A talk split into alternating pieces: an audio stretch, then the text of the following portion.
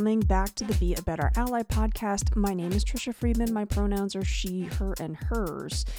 This is a second in a three part series that's a deep dive into the research and work of Dr. Emily Garside. If you tuned in last week, you learned more about Emily's research and book about Schitt's Creek. This week, she's back to talk about Seasons of Love, why rent matters, and this episode is like a love letter to the performing arts and to theater.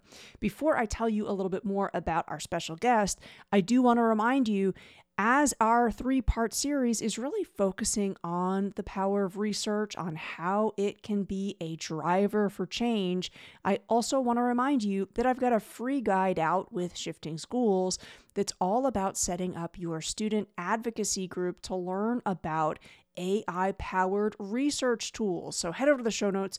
You can find out more about that free guide.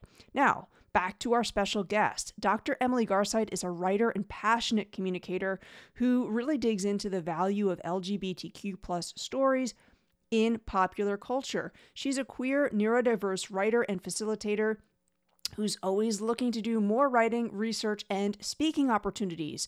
So, listener, if you are thinking about your lineup for Pride this year, consider the amazing work of Dr. Emily Garside. Now, let's dig into what we can learn from her research into the smash Broadway hit Rent and how theater and performing arts are an engine for critical thinking. Welcome to the show, Dr. Emily Garside. Thank you for, um, again, we're, we're going to do a series of three episodes. This is the second in that three part series. You've just done so much research and so much writing uh, that we couldn't fit it all into one episode. So you're here to talk about another book that you've put together, Seasons of Love. Uh, which listeners can probably guess is about the smash musical hit Rent. And uh, the book, it had me fall even further in love with Rent, which I didn't necessarily think was possible. And your book really pointed out to me that that was a very subversive musical.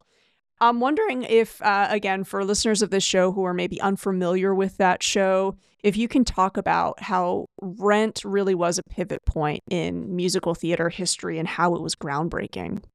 Yeah, for sure. I think it's got like a twofold element to it, which is firstly the style of the musical, and then secondly themes that it addressed at the time. So it um it first came to the stage in like 94, 95 in its original form, and then to Broadway in 96. Um, and it was a rock pop musical, which seems pretty standard today. In that, you know, a lot of the new musicals out there have a very distinct sound that sound a lot like our contemporary music. A lot of them use actual pop songs as well today, which wasn't quite as popular in the 90s as it's now become. Um, but a lot of them were still very much in the more traditional role, role of like your Rodgers and Hammerstein. So the sound of music, South Pacific, those kind of styles of them. Or the other sort of new wave at the time was the big Andrew Lloyd Webber kind of flashy 80s musicals, which did sound like 80s music, but 80s musical theatre music. Whereas Rent and Jonathan Larson, the writer composer, wanted to make the music of the show sound like the stuff he listened to. So he was a child of like, you know, pop punk of the, you know, 80s and early 90s. And that's kind of what he fused Rent with. And kind of the really obvious parallel to look at today as well is Hamilton, because Lin Manuel Miranda was directly influenced by Jonathan Larson and talks about that quite often. So the way that that sounds like a fusion of contemporary hip hop and contemporary musical theatre. That's what Rent did first, essentially. And there are many other musicals that have followed it, but Hamilton's obviously probably the most famous. Um, and then the other flip side of what it did that was so groundbreaking was to talk about people who weren't really talked about on Broadway. And to some degree, that was just young people. Um, all the characters in it are kind of in their, you know, late teens, early 20s. Probably the oldest is about 30 in it. And other than being sort of the childlike figures of other musicals, we didn't really have musicals that talked about young people's experience and not contemporary young people experience. You had a few that had sort of historic people in it and that sort of thing, um, but not sort of contemporary New York where it's being staged experience and a mix of people as well. You know, they're a mix of quite um, you know working class blue collar people and slightly more middle class people. There's educated people there's people who don't have much education in it um, and there's also a huge array of diversity in it um, and obviously that changes every time it's cast slightly differently but it was set out with the intention of having a mix of ethnic backgrounds in it a mix of races and a mix of sexualities and that has always been something that's really kept at the core of Rent when it's produced whenever possible. Um, and in it as well, it offered parallel stories of queer characters that just hadn't been seen on a Broadway stage. We had a handful, a real handful of musicals and plays that had depicted LGBTQ characters before that. And certainly in a musical, there are one, maybe two examples where LGBTQ characters are at the forefront of the story. And um, in this, we get sort of three couples, and only one of the couples is actually a heterosexual couple, which is absolutely unheard of in a Broadway musical at this time. And really, still today, we don't get it very often. And then mixed up in all of this, because it was reflecting the time of the 90s, it's also confronting the reality that was the impact of the AIDS pandemic and the impact of the communities that it's depicting. So gay men specifically, but also people who use drugs, people who perhaps were, you know, living in less than ideal circumstances at the time. And again, none of this sounds like it belongs to a Broadway musical, but it was the biggest hit of the decade and remains, you know, a hugely successful and important musical to many people. And I don't think until possibly Hamilton came along, you know, about 20 years later, something had quite the cultural shift in musical theatre either that Rent did, and kind of shows that if you're tackling sort of significant issues to a community and doing something quite innovative with the style, you can really reshape the genre of musical theatre and also impact people, you know, for decades to come. Um, and in which case, there's like a direct correlation between Rent and Hamilton as well, because that seeing that impact that Rent had inspired Lin Manuel Miranda to think what he could do for what causes he was passionate about, and in his case, the representation he was passionate about on stage. So I think that's a really interesting parallel as well. Absolutely, and and actually, I'd love to talk a little bit more about um, sort of Rent alongside other works, and mm-hmm. listeners probably already get a sense now of your expertise in theater. Uh, I'm going to quote a line from your book back to you, so please bear with me. Um, you write, quote, Rent, while not the start of the conversation, was an important turning point, end quote. Um, and you're, again, speaking there directly about queer representation in theater. For teachers who might be looking to pair Rent alongside other works of theater, um, you've already mentioned Hamilton. Are there other texts that you're you're you're thinking these work really well when you look at them side by side? When you look at kind of either the the discourse that's between the two of them, or the debate, or the argument? Um, what else would you represent we're thinking about when we're thinking and talking about Rent? You know, in terms of things that caused a bit of a stir, like it's really it feels really cliche at this point but also hair like it doesn't feel quite as controversial as it was at the time anymore but kind of in my mind it sort of went hair and then rent and then kind of hamilton in terms of things that people went oh can you do that on stage? And like obviously you can't like it's none of it is actually that controversial but people tend to react that way. So i think hair just because it it did break molds in the style and some of the topics and the way it approached, you know, contemporary society and sort of the counterculture and subversive sort of, you know, underground of society, as it were. And I think that's a really important one.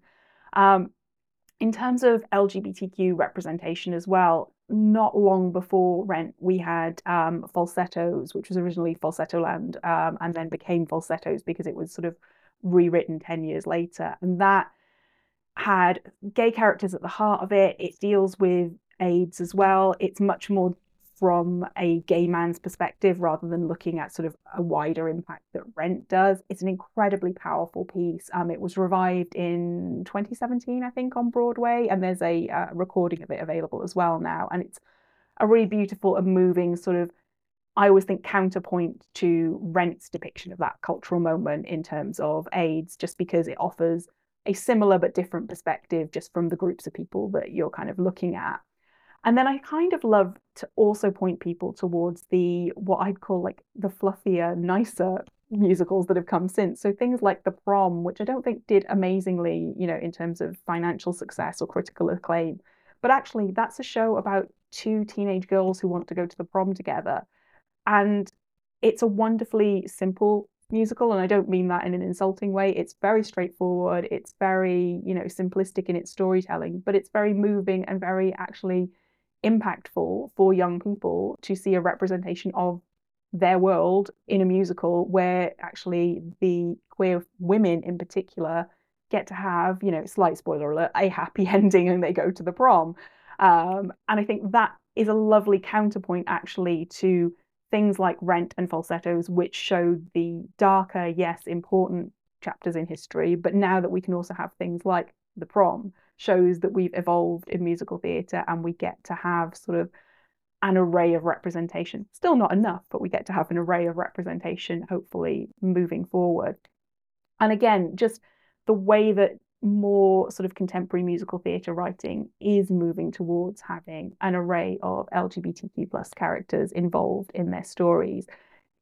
Feels like actually more subversive and more significant than it does having like one musical a decade that offers certain representation. And i think you know we can see that across different elements of diversity as well whether that's sort of um, race or disability or anything else. But i think the fact that we are now slowly seeing that filter through feels like a big shift change as well. I'm wondering, you know, I know that I will have some folks listening and they will be thinking, gosh, I definitely have a few students who would love to do the work that you do, to think critically about theater. They're huge fans of music theater, but the parents or caretakers are are saying to them, that's what you want to do? You know is that quote unquote serious enough? And i i think sometimes people really fail or they underestimate the significance of stories and how pivotal they are in society. Um, i'm thinking about a book called the smart wife by Yolande Strengers and, and jeremy kennedy where they're looking at the gendering of virtual assistants siri alexa um, and they've got this huge chapter in the book about how important the TV show The Jetsons was in really shaping the way we are to think about, um, you know, virtual or AI assistance in our life. And it's fascinating because they talk about how, you know, The Jetsons is not a new show, but um, even I, I, think it's up until this year, they're able to get this data from um, the the vacuum robots and kind of find out what people name them. Some people name their Roombas, and overwhelmingly the most popular name of the Roomba comes from the Jetsons. And again, it just it had me thinking about stories are massively popular. Um, and I, I do think it's underestimated. I, am wondering if you could talk a little bit more about how your research has just helped you understand that um, that stories really do help solidify what we think when we're thinking about society at large. For me, so actually, a useful bit of context is that I originally studied history for my first degree. So I was always very concerned with like the makeup of the world, how the world works and stuff. But actually, I think because I then transitioned into looking at how our cultural stories function and all of that, I have a better, I'm actually a better historian if I was to still class myself as that through understanding the world through stories. And actually, I find it a much more useful way to communicate things. And I think if we think about, or I think about certainly how I used to then teach history to high school students when I that was my main job, I would also be looking for the stories that pulled people in and whether that was a fictionalized account. And it's the same way that you know why do we keep making various movies about historical events? It's because they pull us in. Like would like the generation of 90s teenagers have cared so much about the Titanic if it hadn't been for that movie? Probably not. Like there would have been a niche group of them who were just very into like